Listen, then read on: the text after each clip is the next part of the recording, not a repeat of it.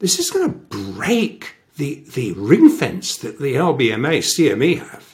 They now have to keep printing or we crash. We've got this ticking time bomb. Talking gold with the one and only Andrew Maguire. Welcome to Live from the Vault. Welcome to Live from the Vault. My name is Shane Moran and I'll be your host for this week's episode. And from the entire Live from the Vault team worldwide, we want to thank you for your continued support. And as you can imagine, the community keeps growing more and more every single week and we thank you. Uh, now there's a lot to talk about during these historic times and Andrew Maguire is in the house with our special returning guest by popular demand, Mr. David Kranzler in the house. And we'll be talking gold here. This is going to be an amazing episode. So fasten your seatbelts. You know, the Live from the Vault gives you access to information, gives you access to updates that you just can't get anywhere else. And this week's episode is no different, no exception. And just before we get to Talking Gold with Andrew Maguire and our special guest, Dave Kranzler. Remember to please keep spreading the word about this channel by liking, by sharing, smash that subscribe button. You know, it really helps us to reach even more and more people as these important topics continue to emerge here. And then make sure you click on that bell if you'd like to be notified as each episode goes live. So hit that button, not now, but hit it right now. And with that, let me introduce our special guest. If you haven't met Dave, Dave Kranzler is a hedge fund manager, precious metals analyst, and the author of a biweekly subscription newsletter, The Mining Stock Journal. And after years of trading expertise built up on Wall Street, Dave now co-manages a Denver-based precious metals and mining stock investment fund and strives to help people understand the truth of our financial system and economy. You know, Dave's been featured on very many episodes here at Live from the Vault, and I know our community loves to hear Dave and his takes on the market. And with that, let's head over to the UK and talking gold with the one and only Andrew Maguire and our special guest, Dave Kranzler. Over to you, Andrew. Dave, honestly, this is such a blast for me. I really enjoy connecting up with you. Um, you I think you, we just think in so similar ways. And um, in fact, I will start by saying, and, and, and, I don't want to embarrass you here, I will start by saying, back in November, when we were making lows in, in gold, well, you were one of the few people to come out and say, you know what, this looks, and we talked about it on a show. Um, you said this staff looked like um, 2008 um, when you know, really, when we were talking about a massive rally that commenced in 2008, and because we were see, you, you, suggesting that gold can rise with the dollar. And I think it's, it was an interesting time. But you, you were the first to actually nail that um, in our conversation. So I have to, I have to bring it up. I brought it up in my last episode as well because you have to, it, it, you really do have to put the credit where, where it's due. Oh, I appreciate that. Um, yeah, as it turns out, I mean, what's unfolded since November is again, it's it's a, very similar to the the November December period. Well, in January, you know, in 2008, 2009, um, one of the things, and I I tweet about this. That I, in fact, I tweeted about it today. Um, I noticed, I want to say maybe starting in early December, and it might have been in November when it started occurring, but there's been several days where we've had big down days in the in the markets, the equity markets, and yet the precious metals sector diverges positively and, and moves higher. You know, and today's a good example. I mean, um, the Amex Gold Bug Index is up 0.7 percent, while uh, well the Dow's down 0.8 percent, S and P's down over one percent, and Nasdaq's down one and a half percent. So, I mean, there's been several days like that, and I mean, to me, that's that just underscores how bullish the current environment is for the precious metal sector. Yeah, you you just did something uh, quite recently. Um, you penned a piece on the central bank gold rush. Um, something we're also seeing, um, my friend. Any any anything else you can give us on that, Dave? Well, you know, I've just noticed. I haven't read the article yet, um, but the the year end, the end of you know the Q4 numbers and December numbers are starting to be published for um, gold and silver importation by the Eastern Hemisphere countries, India imported a record amount of silver in in uh, 2022, and there was again I'm just going by the headline, um, but I guess in in 2022 Switzerland uh, sent 524 tons of gold to China, which so that would be gold that is imported into China through through via Hong Kong, right?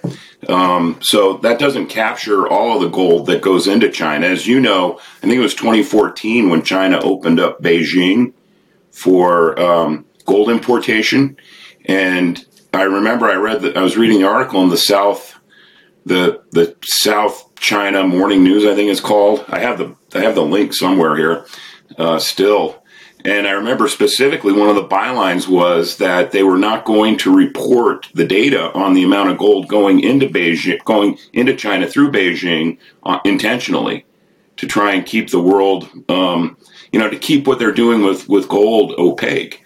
Um, and again, what's interesting about that 524 tons going into China in 2022 is that China produces, you know, 400 tons a year. It might even be a little more than that. And none of that leaves the country. In fact, it's again, you can't prove it because we don't we don't have access to the numbers.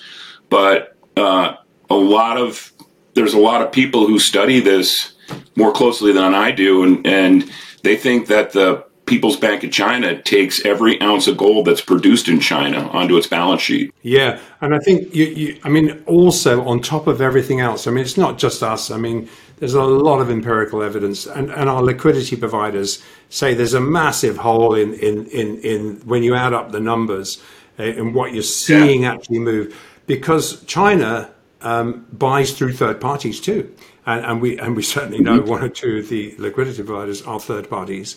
Um, and it's unreported. I mean, it, it, there's no requirement to report it. And I think what happens is a lot of the time it gets um, deposited in the state-held banks, and, and it's it's there, but it's not counted as reserves because it's there. But at any point, and we've been saying, I know you, you you've been on this as well. At any point, they could they could turn it into reserves and, and publicize these reserves. It isn't in their advantage to do so because why get the gold price to, to higher than you actually need it at this point? that's right. Um, yeah, and I think the only reason the numbers that go, the, the, the gold numbers into China through Hong Kong get reported is because Hong Kong reports them. It's not reported by China, by the Chinese government. Um, and, and, you know, I mean, in terms of who who has the custody of that gold, I, it, it really doesn't matter. But um, you know, I mean, the PBOC could have custody of it, and they're just telling us. I forget what their latest number was, eighteen hundred tons or something. I mean, they're telling the world one number when the real number is a lot higher.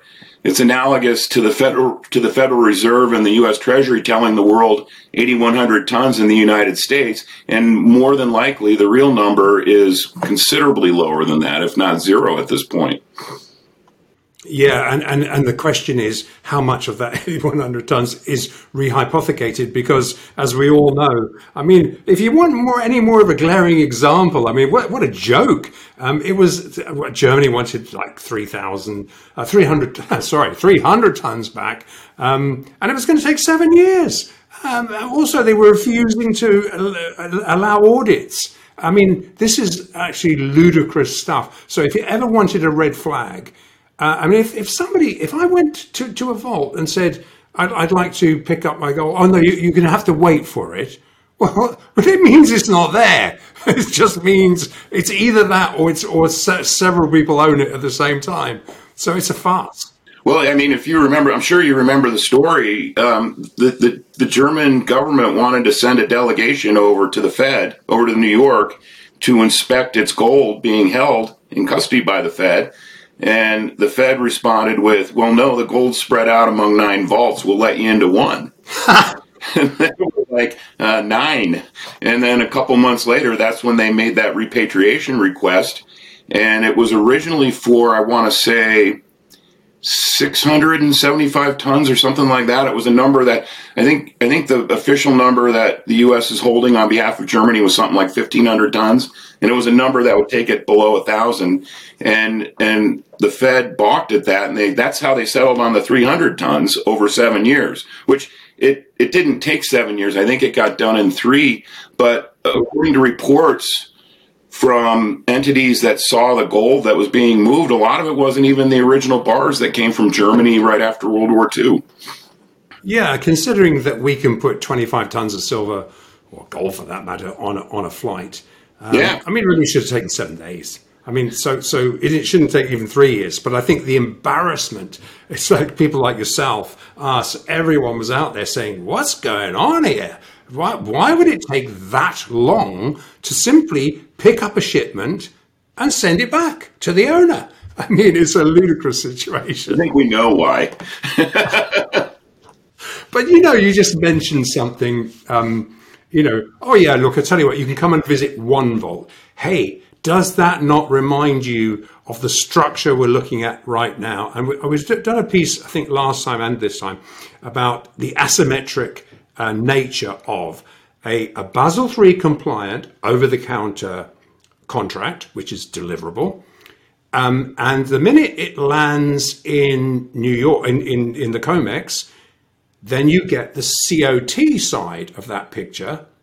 And so basically, the COT report consists of the leveraged, unknown leveraged uh, amount of leverage on a position which is backed by a Basel III compliant over the counter contract. So this asymmetric trade, which is deliberately imbalanced, no one knows. So what what the real picture is because how many times have these Basel III compliant over the counter positions which legitimize the hedging of positions no one knows how many times that's being leveraged. And it, what you just described is exactly that kind of a situation where you've got, yeah, come on over, but you can't see all of it, but you can see a bit of it.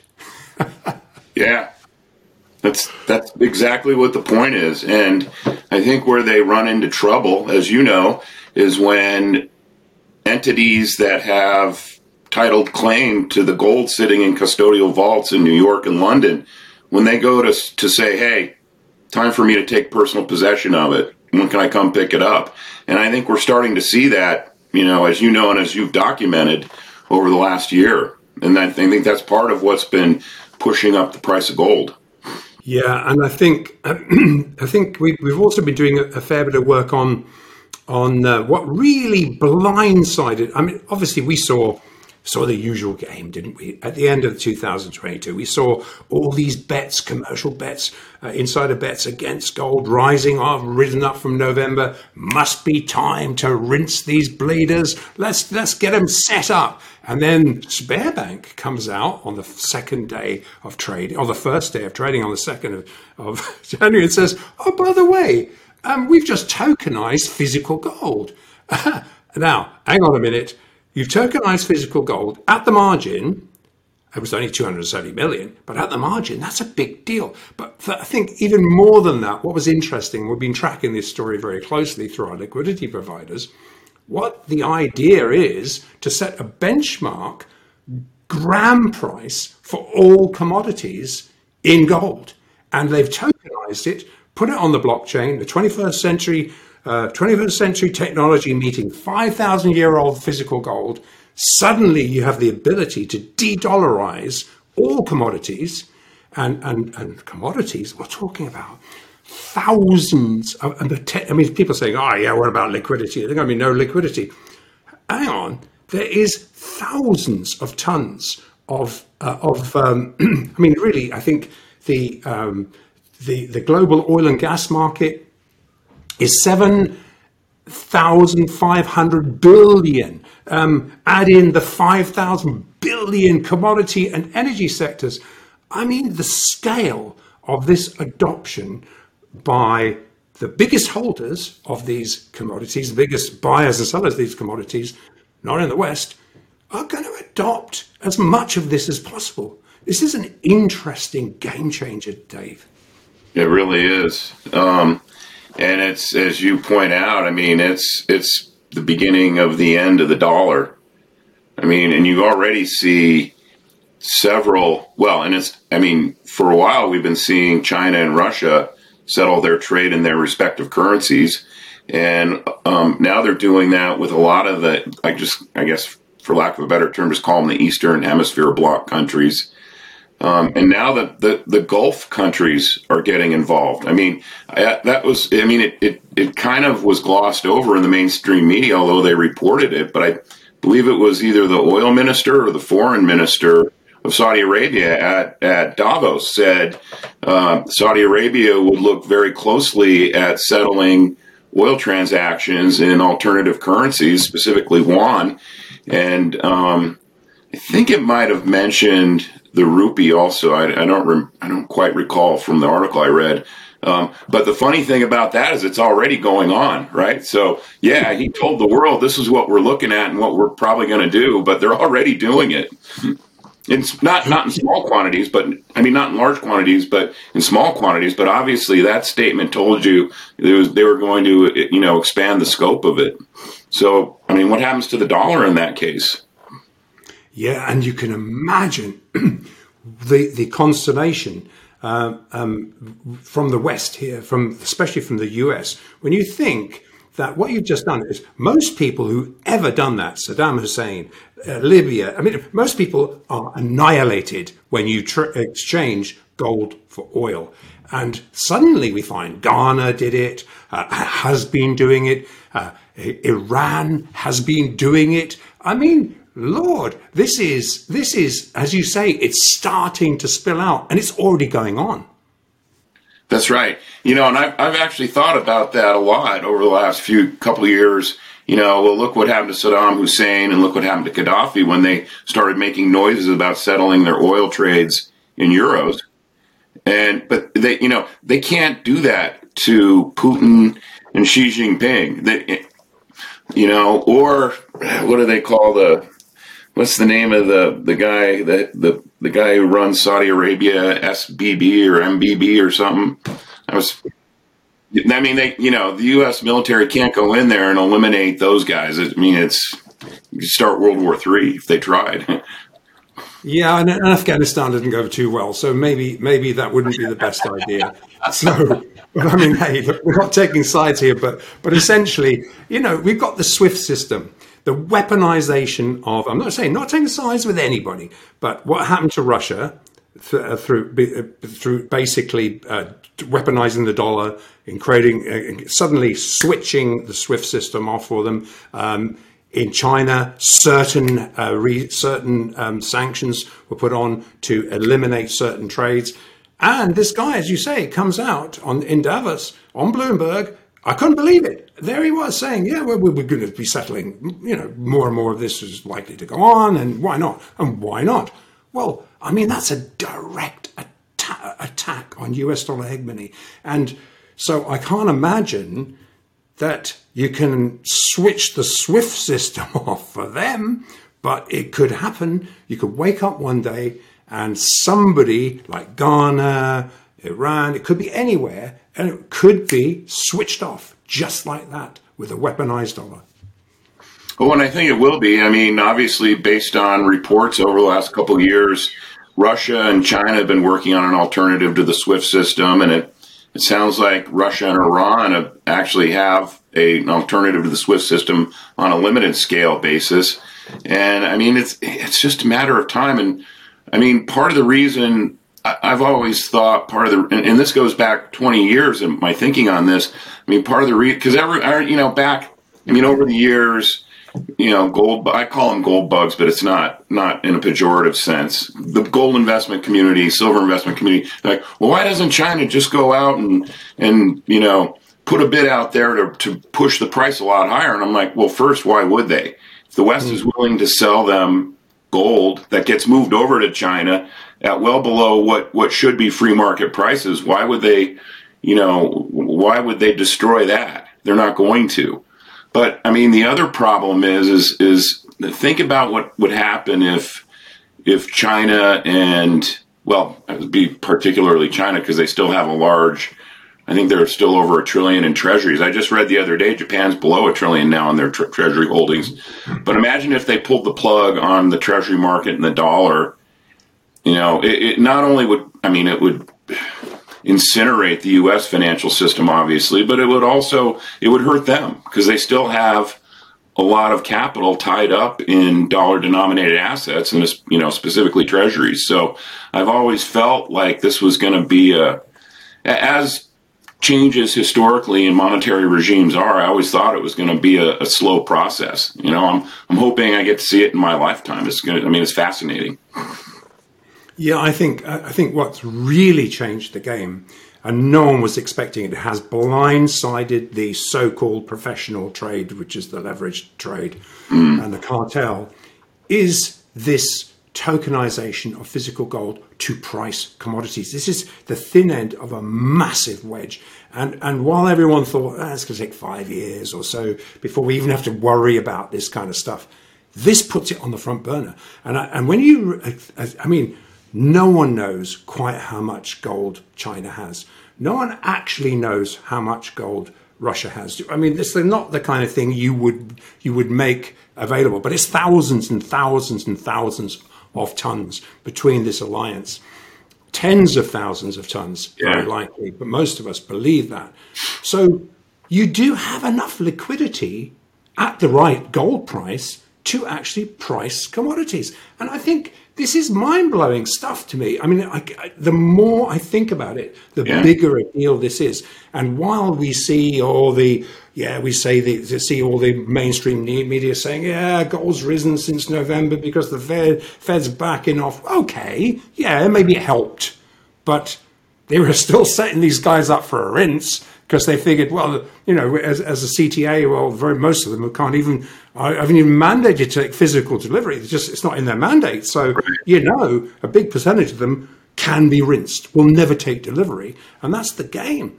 So it's really interesting. Suddenly, you lose control of the physical side of that market, which is what we're seeing here. The physical market is going to be dictated it's mind blowing to me. This is like, I don't understand why there isn't a bigger deal being made of this. I mean, since when did did the mainstream media, you know, especially in the UK and the US, since I mean the UK actually has better reporting. The the FT has better reporting on the gold market than any any of the mainstream media outlets in the US. But I mean, I'm sure they've been given a long time ago explicit instructions not to discuss the precious metals except to the extent that they have to because something's going on in the sector. But I mean, if, if you look at the move we've had since the end of September, and that's really when this latest move got started.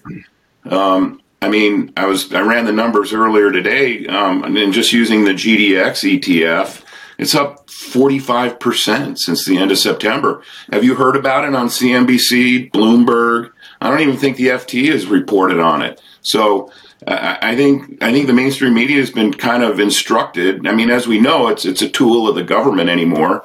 Um, I think it's been kind of instructed. Look, we're trying to keep the precious metals out of the mainstream public. You know, we're we're trying to mute interest in that.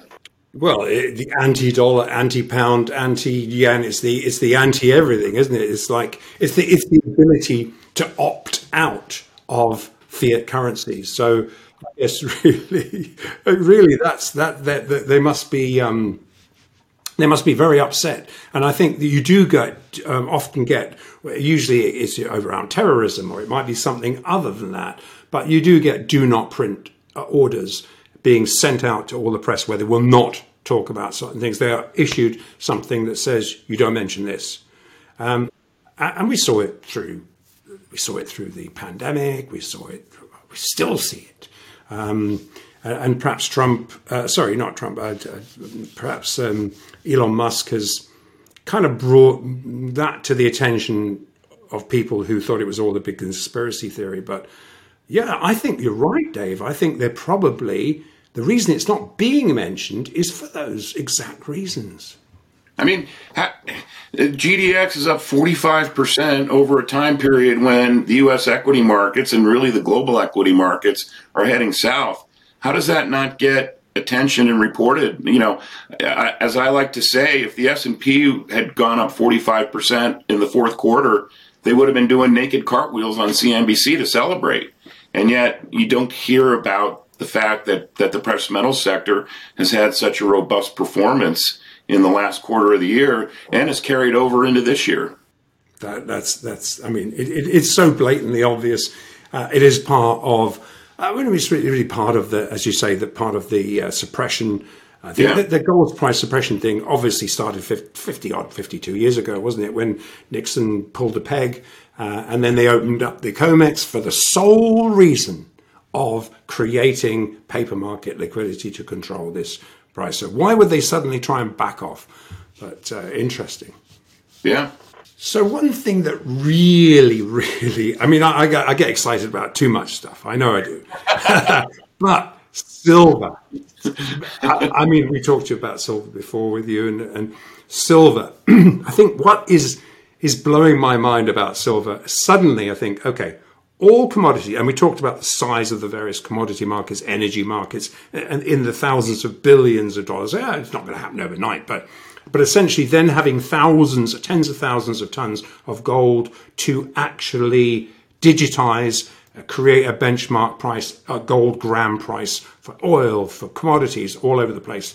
Now, what is interesting is that the more, and talk about silver here, when you price silver in gold grams, what kind of, yeah, yeah, yeah.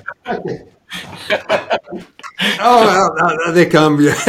Oh, nice. when you price silver in gold grams, that takes away, that attacks the so-called professional trade where, where we saw the LBMA admit, oh, yeah, professional trade's 100 to 1, so what?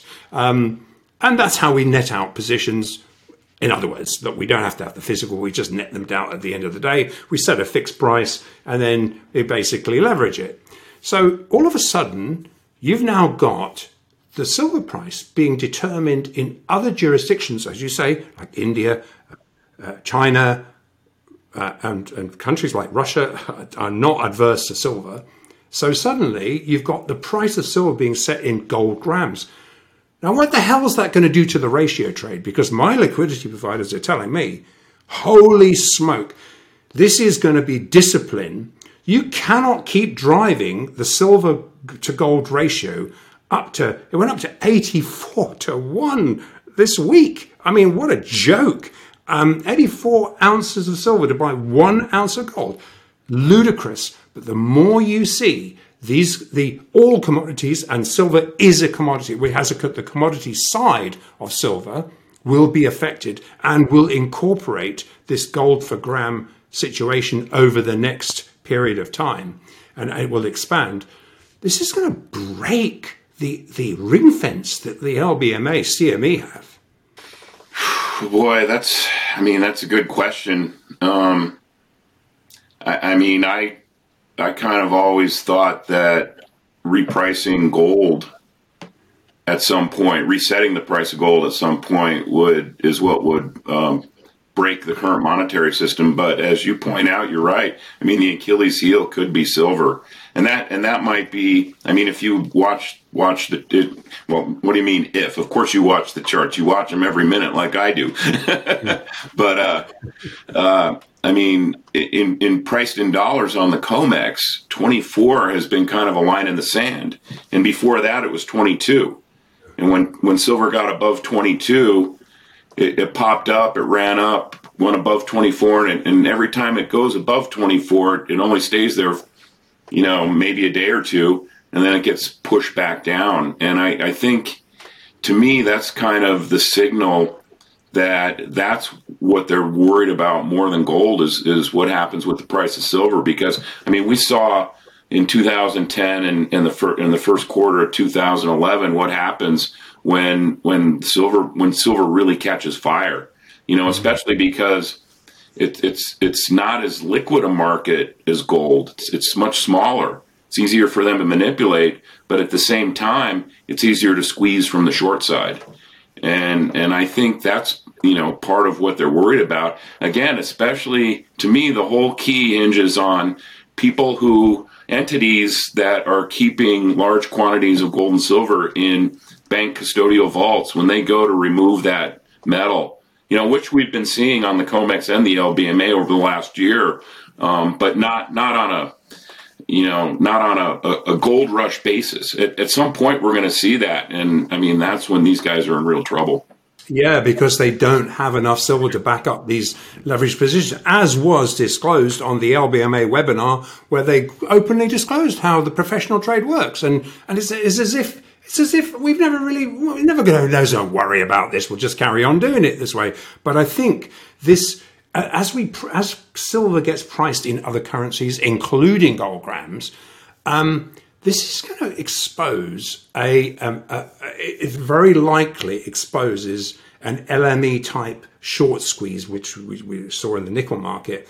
But it's so interesting because the very same company, Trafigura, um, issued a note, I think it was last week or the week before, um, that they are short covering um, their their positions, their their copper warrants. I saw that because to ensure we can supply our customers with the metals they need, they've been squaring up massive amounts of copper warrants, probably under pressure.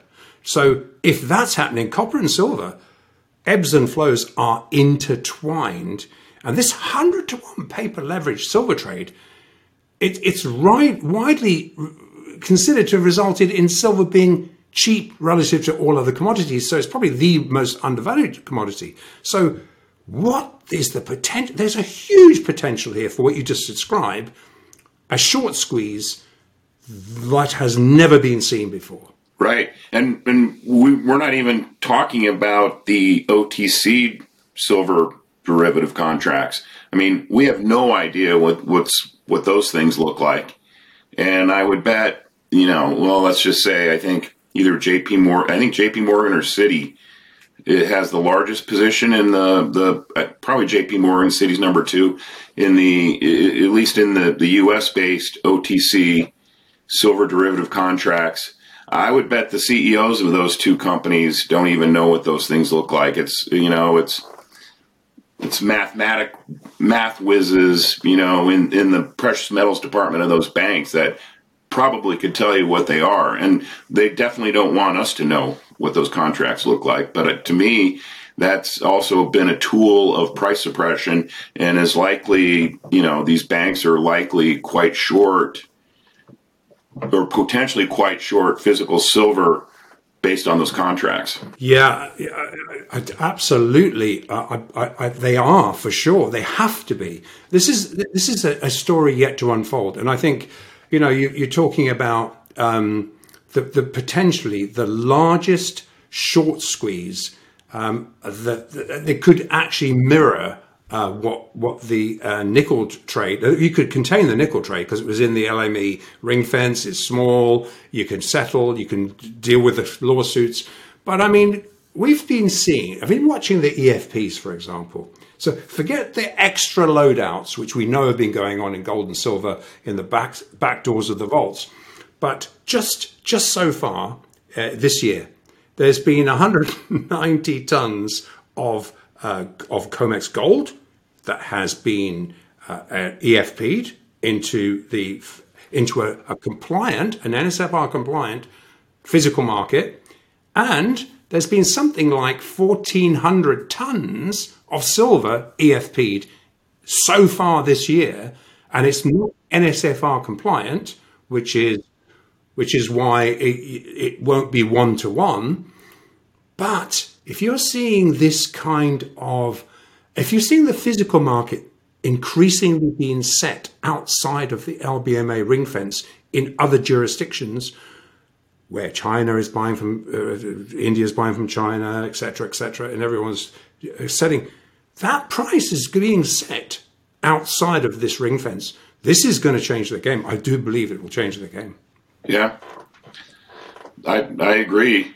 You know, and again, it's it's we haven't really seen Western entities make a move to take possession of, of the metal that they hold in these custodial vaults. And I mean, the Eastern Hemisphere has intensified that movement, and I think that's where most of the drain on, on the LBMA has, has gone. Um, but at, at, some point, it's going to happen on the COMEX, and that's probably when it's lights out. Yeah, and, and they cannot afford they cannot afford to they can't afford it to let it default because it would simply you can't have such a big component default without massive repercussions. Um, people would lose faith, and uh, because that's after all the hedging side of your transaction. It has always been supposed to be the only place you can hedge in size. And if you can't do it, just like we saw in, in March 2020, when it happened to be the pandemic in this instance, but we saw $100 spreads per ounce with gold. Because simply when they turned upon the liquidity provider, um, hang on, give it to us.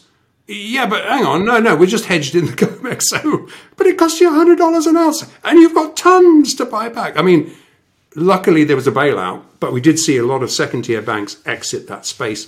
And I think they haven't come back. So liquidity is even thinner now. Real liquidity is even thinner. But to have a price set outside of the LBMA ring fence, to me, is increasingly they're going to they're going to need to unwind this position. Yeah, absolutely. You know, and to me, ironically, what what kind of set all this in motion or or increased the speed at which it's being set in motion is it it goes back to the U.S. sanctions of Russia. You know, when the Ukraine war started, and I, I think I don't I think what's happened in the precious metal sector is a negative blowback that the U.S. strategists didn't didn't foresee happening or probably didn't think about. Yeah, yeah, they didn't, and and it's been, and to be honest, every single sanction they put on hasn't hurt Russia anyway. It's hurt, it's blown back on us anyway, especially in Europe. I, I don't know how, so much in the US, but it's certainly blown back on us in Europe. I mean, goodness me. I mean, I, I pay something like um, now I suddenly pay seven thousand pounds a year just to heat my home. I, I mean, hang on a minute, you know it was a fraction of that last year. I mean, what? Why? You know, what? What are we doing here? This is this blowback came to us, uh, and Russia is actually doing very well. And then suddenly they've, uh, you know, they started to employ, as you say, other strategies, joining together with with China. And then we're not taking sides. No, I'm not Putin's friend. You know, people say, "Oh, you're Putin's friend." No, I'm not Putin's friend. I'm looking at the gold market, the silver market, the potential. Should we be long? Should we be short? Well, of course we should be long. It's undervalued. But um, Dave, I was going to ask you, miners. Now, you know, obviously, I know that people they should subscribe to your biweekly newsletter, and and and really, it's great value. But there's something. Is there something you could? I mean, look, you know, we suddenly see the price of gold going up. See silver cap, but looking like it's going to go up. Surely there must be some opportunities here. I mean, yeah, ooh. I mean, most most of the large cap producers and I, I don't I don't really follow Newmont and Barrick because they're they're just so large and they're so widely followed by everyone, including Wall Street, that I don't really I can't really bring value added to analyzing Barrick or Newmont. you know, you want to know when to buy or sell Barrick and Newmont. You know, figure out when the price of gold is going to go up or, or pull back. You know, and, and trade it with the price of gold. Um, and I mentioned the GDX earlier is up 45% since the end of September. Well, I mean, GDX again, I don't know off the top of my head the average market cap of the stocks in GDX, probably, I don't know, two or three billion at least. And same with GDXJ, which is supposed to be a junior ETF.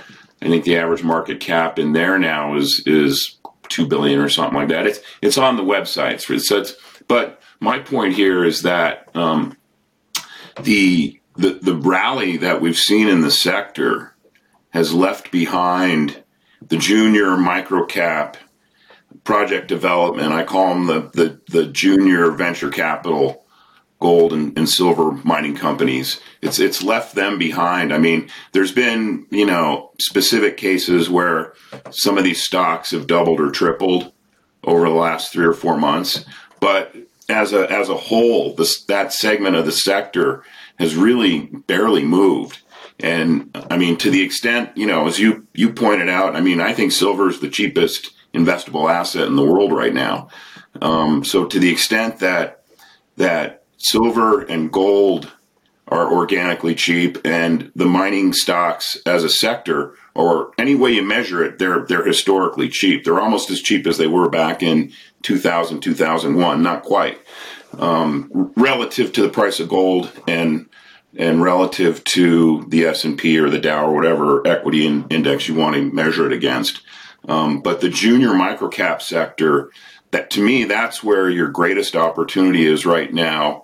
To if you're if you're seeking alpha, if you're looking for alpha in the mining stocks, um, and that's I mean I I do cover some of the larger cap mining stocks, and I like to recommend relative value trades, sort of intermediate term trades.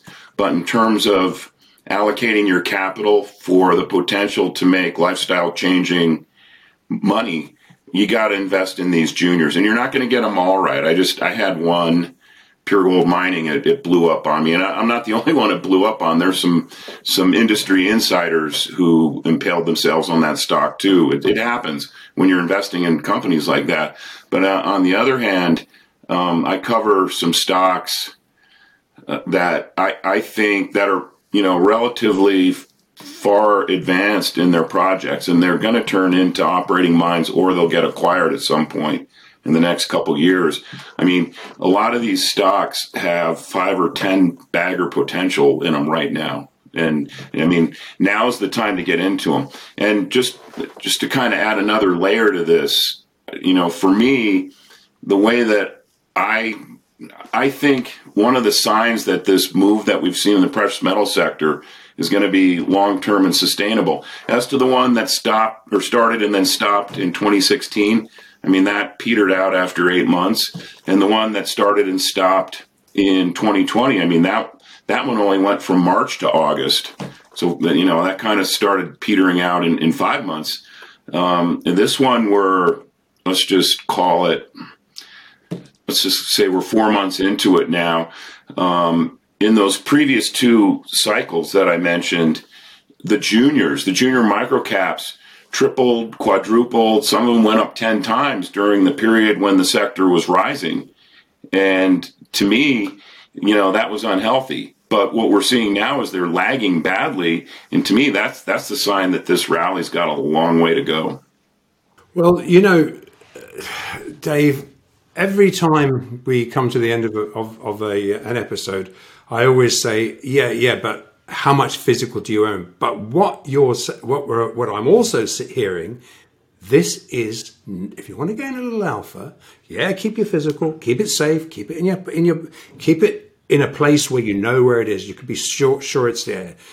Now, but if you want to gain a little alpha, this sounds to me like the right time and the right place. So I would honestly encourage look, this is like an algorithm. To me, I do not study the miners. What I do is come to people like you, to Dave, and say, You've done all this research. I'm a lazy. I'm lazy. Come on, just tell me which one is got the most uh, potential. And then seek a little alpha around those positions. If it goes right, it goes right. If it goes wrong, it goes wrong because it's not affecting my physical holdings. So I would honestly suggest that people hop onto your website, give it a try, because I think if you're ever going to choose a moment to get into the miners, you just heard it yourself. And I, and I totally buy into this. With the price of gold and silver rising, of course, of course they're undervalued. This has to be, but you need the right discernment. You need to know, like Dave, Dave's an algorithm. He, all this information comes at him, and out comes what you know is probably the best thing. It, you know, you could you could write all day about it, but it comes out like that for you. So I think honestly, people should do that. Thanks, I appreciate that. But thank you, Dave, for joining us. Um, time is never long enough for these episodes, but uh, thank you for joining us. And please, I just can't wait for the next one. well, I usually am loath to make predictions, but I, I think by the next time we reconvene in the vault, I think the precious metal sector will be significantly higher, and I think the equity markets in general will be lower, and the dollar will be lower. I would also encourage people to Tra- um, Dave does a, a, really excellent piece for Kinesis on a regular basis. Um, you know, we bring in the experts. These are the experts we bring in. These are the people that um, that, are, that that provide the education for us all to make good choices, and decisions. So, thank you for everything you do, Dave. Really, really is a pleasure to be with you. Thank you for everything you do, and um, likewise, and thanks for having me on the show again or inside the vault. Thank you, Andrew Maguire and Dave Kranzler, for another fascinating discussion. And remember, buy physical and make sure it's one to one and understand the difference between what Andy affectionately calls the casino paper gold and silver markets and the actual physical gold and silver markets. They're not the same. Don't be fooled. And there you have it. That's all we have for you today on another episode of Live from the Vault. Please help keep spreading the word about this channel by hitting that like button, sharing, subscribing with everyone you know, and also click the bell if you'd like to be notified as each episode goes live. And with that, we'll see you next time right here on Live from the Vault. See you then.